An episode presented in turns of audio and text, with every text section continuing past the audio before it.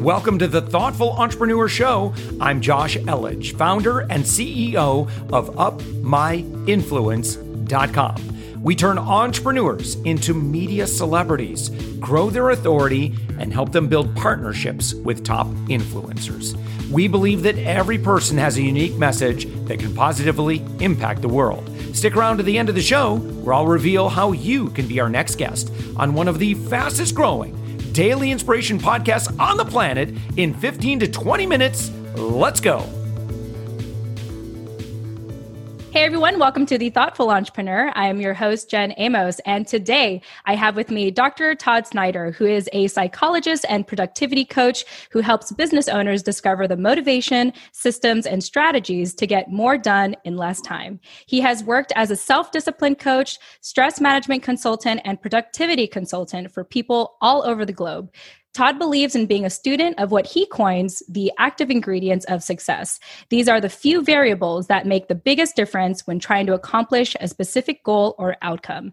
You can learn more about Dr. Todd Snyder on his website, toddsnydercoaching.com. And Todd is spelled with two D's. Todd, welcome to the show. Thank you. I appreciate you having me on, Jen. Yeah, we're very happy to have you here today. I find it very fascinating that you have a background in in clinical psychology. You um, right. studied for uh, you had it for ten years. You studied at Baylor University. Um, tell me a little bit about your background as a psychologist and what led you to become a productivity coach. Great question. Yeah, so um, you know there are a lot of interesting things that happen in the world of clinical psychology and of course, one of the, the reasons why the field of clinical psychology really became, be, became a, a, field in itself in earnest around the time of the world wars is because there, there was this recognition that, oh, mental health really does affect us. Like it's, it's a real thing that we need to take seriously if we want our soldiers to be doing well, both on the field when they come home.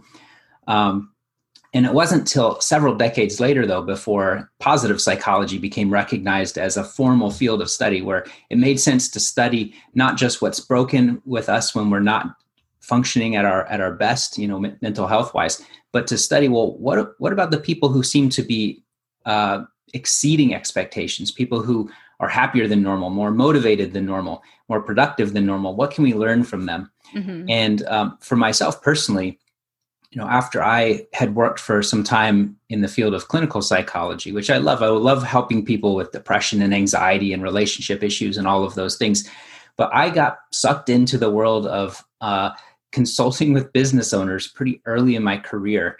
Mm-hmm. And it became something that was just fascinating to me. I, I instantly realized, like, oh, wow, like, these are my people because they sprint, they move at such a fast speed.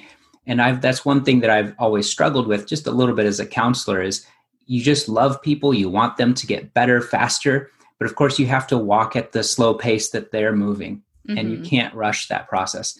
What I found with uh, the those who started hiring me for the work on the business side is they were working faster than I was used to and I got pulled into that world and after some time working with some very talented gifted entrepreneurs I began to recognize some of those active ingredients you mentioned in the intro and I started sharing those with uh, some of my less successful entrepreneurs uh, clients and i started seeing the dramatic difference it can make. If you mm-hmm. if you model success and you transfer and you cross pollinate those ideas. And so i got pulled more and more into that world and decided you know what this is what i'm going to do full time is work with entrepreneurs on becoming more productive mm-hmm. I think that is, uh, I, I, I, appreciate you sharing a little bit about your background. I think that uh, there are plenty of, there are many productivity coaches out there, or coaches out there for that matter. But I love that you have this scientific background. Like you can actually tell people, you can, pr- you know, you can prove through maybe evidence and science that what you're doing is actually, can actually help them be, be more productive.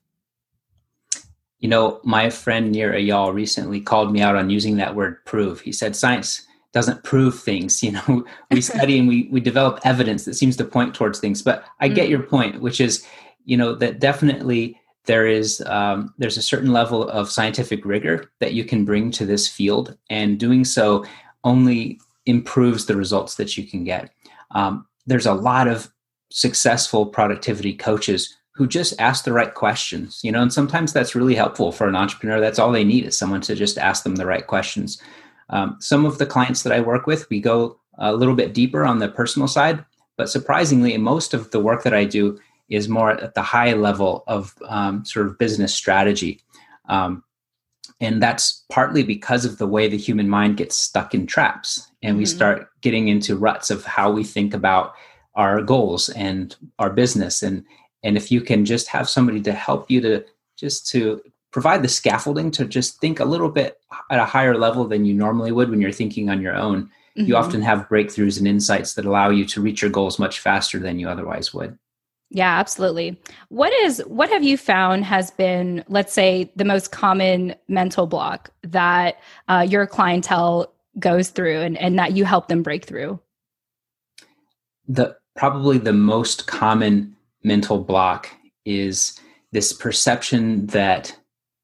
So we talk about mind share a lot, you know, mm-hmm. in in the world of entrepreneurship, as you know, um, and and we're always thinking about how much can I afford to divide up my mind share and the the thing that that's a really helpful thought process but sometimes it gets us as a business owner it gets us stuck in this thought process that i can i can't do something unless i can figure out where it goes on my schedule mm-hmm. and so one of the things i try to encourage entrepreneurs to do is to adopt this phrase think results not time. And what that means is stop thinking about your own time as being a factor that is necessary in order to accomplish something. If we just wiped out your time and we said you cannot like we're we're just going to make this blanket rule you cannot have anything to do with achieving the, the result how would you do it? And mm-hmm. for entrepreneurs especially those that you know most of the entrepreneurs i work with have achieved a certain level of financial success and so they have some income available that some some business revenue that can be transferred and focused in on solving problems and it doesn't have to be their own time mm. and hmm. so that's one of the most common blocks is i have to do it i have to be the manager if i hire somebody to do this i have to manage them mm-hmm. or um, if i have a team of people working on these things they're always going to need to report to me personally so the idea of think results not time helps you to start thinking outside the box mm-hmm. and how can we leverage excess capacity is there another business that does this already and all we have to do is send them a small fraction of the revenue it would cost to create our own team to do what they're already doing and then have that done for us or is there a template or something that we could borrow mm-hmm. um, i'm a big fan of not reinventing the wheel so mm. you know if, if there's a way to accomplish something that's already been proven why not see if you can use that template and just bring it into your own business yeah, I wonder if it's, and, and maybe you can tell me this. I'm wondering if it's maybe an ego thing where entrepreneurs feel like they had, they are the ones that figured it out or that they can do it all. Um, do you tend to run across that with a lot of entrepreneurs who maybe um, hold back from delegating or outsourcing certain services? I do see a lot of entrepreneurs holding back, though it's typically not because of an ego trip. mm-hmm. I find that as soon as an entrepreneur recognizes an alternate avenue, there's this sense of relief. There's this mm. automatic sort of, oh, wow, that's so much better. And so I, I, don't get the sense that that most entrepreneurs are feeling like they have to prove that, that they can do it themselves. Now, I do see that a little bit on the idea side, you know, uh, including myself. You know, anytime I have some great idea, I'm like, thinking about how I should do that because it somehow makes me more valuable as a member of society. And, and I forget that most valuable businesses are providing a service that someone's already figured out is mm-hmm. a need and someone's already been working on it.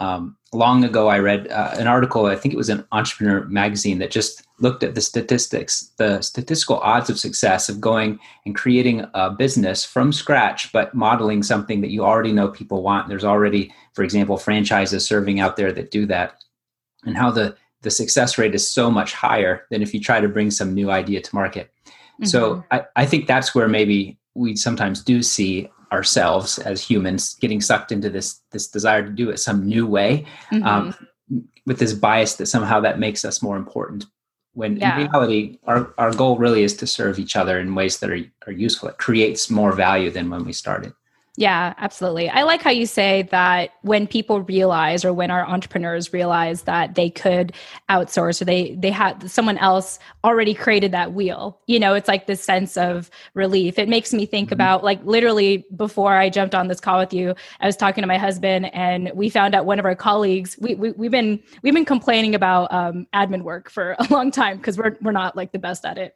Um, I mean, we could do it, but you know, we prefer not to do it. And we just found out one of our colleagues we've been working with for a number of years now just told us, "Hey, I can do that if you need me to." And we're like, "What? like, why did you tell us that from the very beginning?" But it's just that sense of relief knowing that you know we can yeah. we can outsource that, we can depend on someone. So I really I really do appreciate you adding that perspective. Like, yeah, it could be relieving to know that you don't have to do this alone, and collectively we're all providing value to one another and to the economy. Right. Mm-hmm.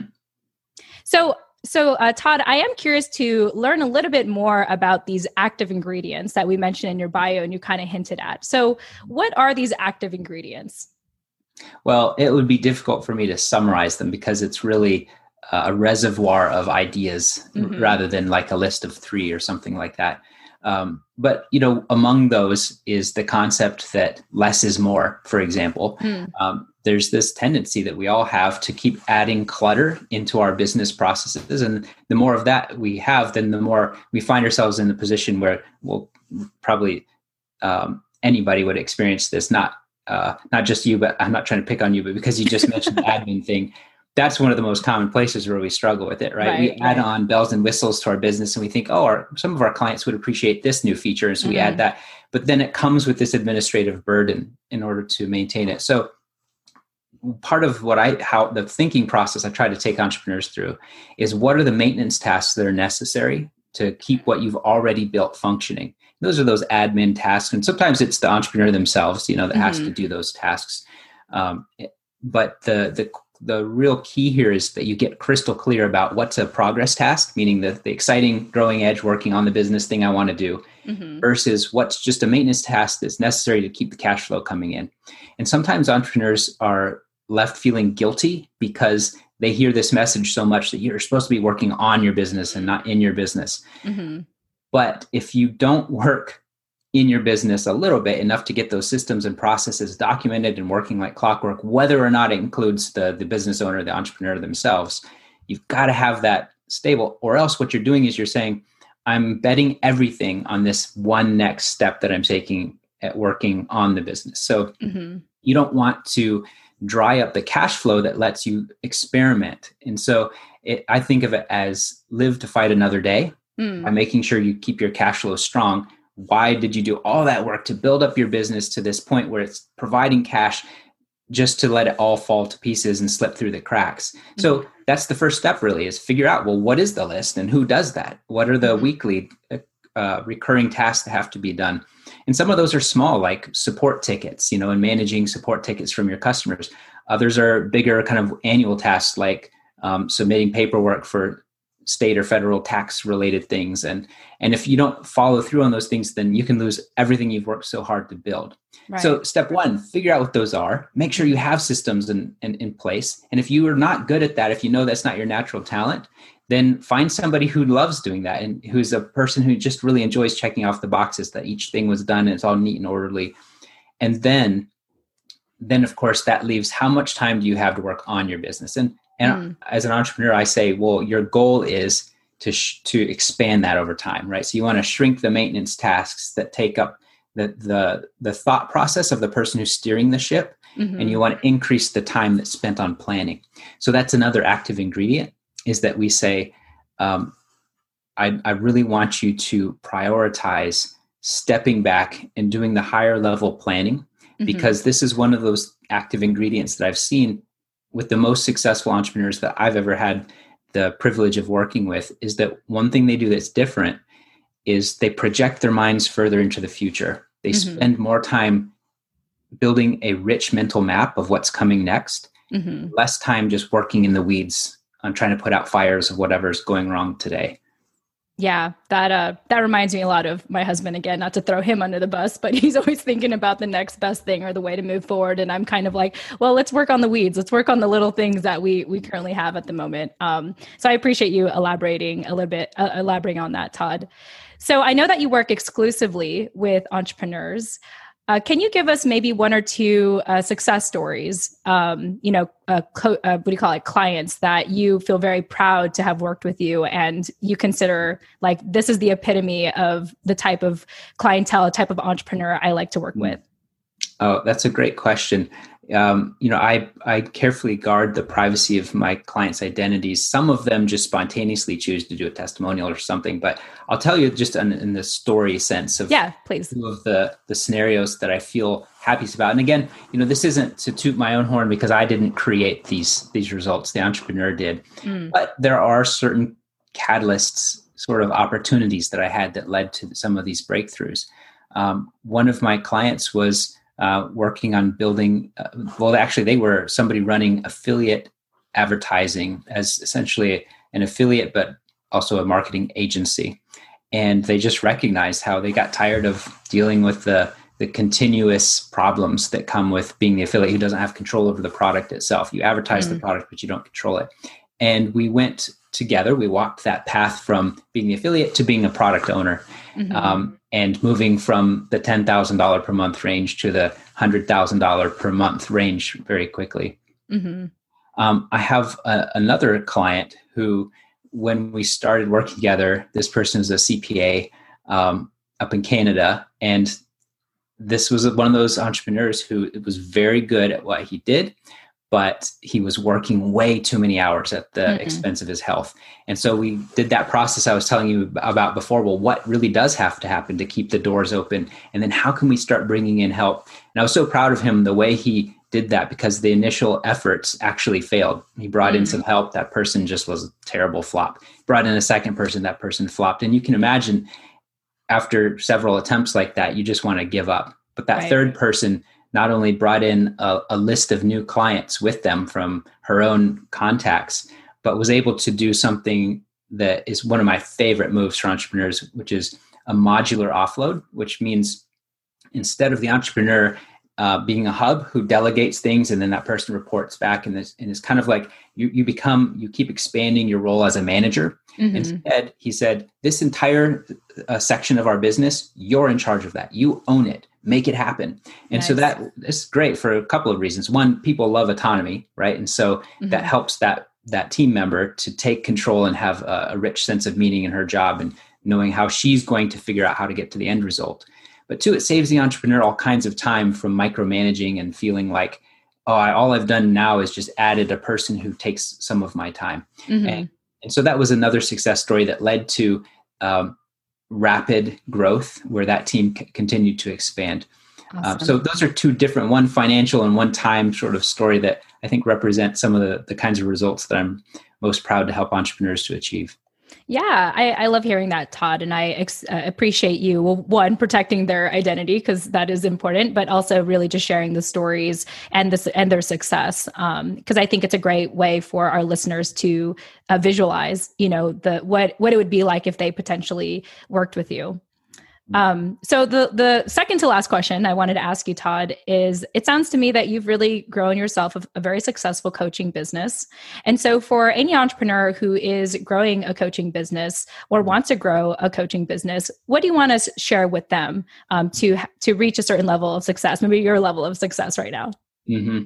Yeah, that's interesting. it is nice to to be on this side of that because I remember being on the other side Mm-hmm. Uh, you know, at this point, I have a waiting list of people who would love to work with me. Wow. Um, and and I, at one point, I was thinking, how do I even tell people what I do? And so mm-hmm. I've been mm-hmm. on both sides of that, and I, I definitely understand the struggle. And the one thing that helped me the most to make that transition was the willingness to release control over the process. So mm. I, for years, uh, I was doing coaching part time because I just didn't want, I never thought of it as like, I just don't see how that would be a sustainable business. Or if, if it was, it feels like it would be luck.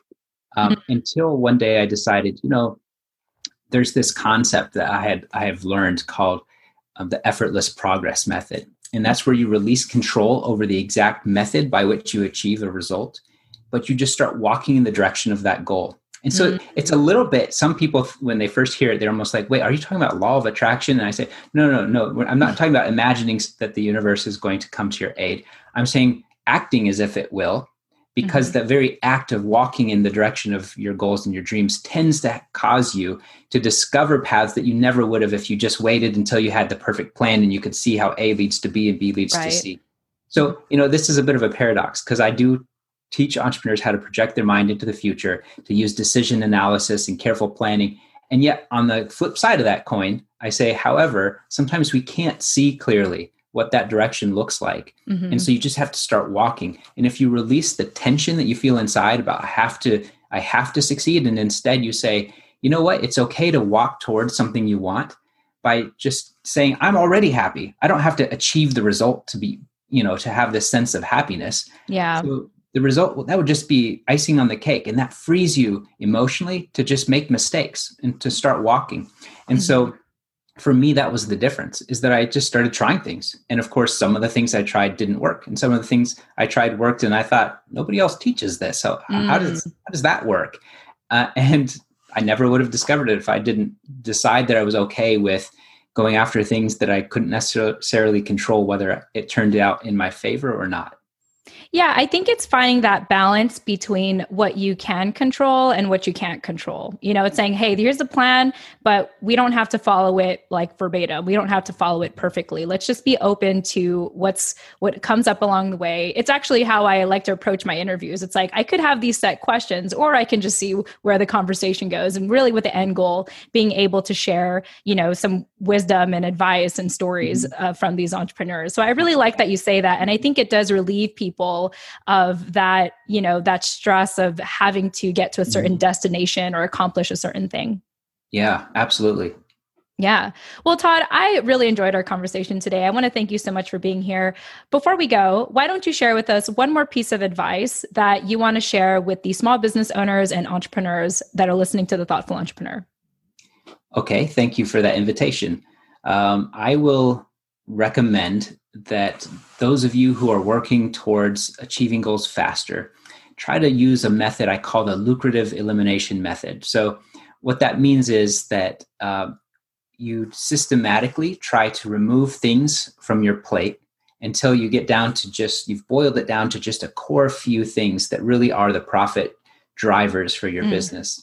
And so that can mean several things. It can be projects that you're thinking about tackling that aren't directly related to the way that you deliver value as a company um, or it could be things on your own personal plate you know that you do each day that if you think to yourself well wait a minute if i just stopped doing this what would be the consequence? And there often is a consequence but if you pause to think about long term what would happen if you decluttered and then you filled you filled up that time with the most meaningful powerful long term objectives you could be working on it just dwarfs in comparison the things that you might lose over here mm. relative to what you could gain if you really focused on your true gifts and the true value that your business is able to produce for people. So, lucrative elimination method really just means schedule a time once per month or when you're starting out, maybe once per week, where you just schedule an hour and you say, Is there anything that we could get rid of, that we could clear out?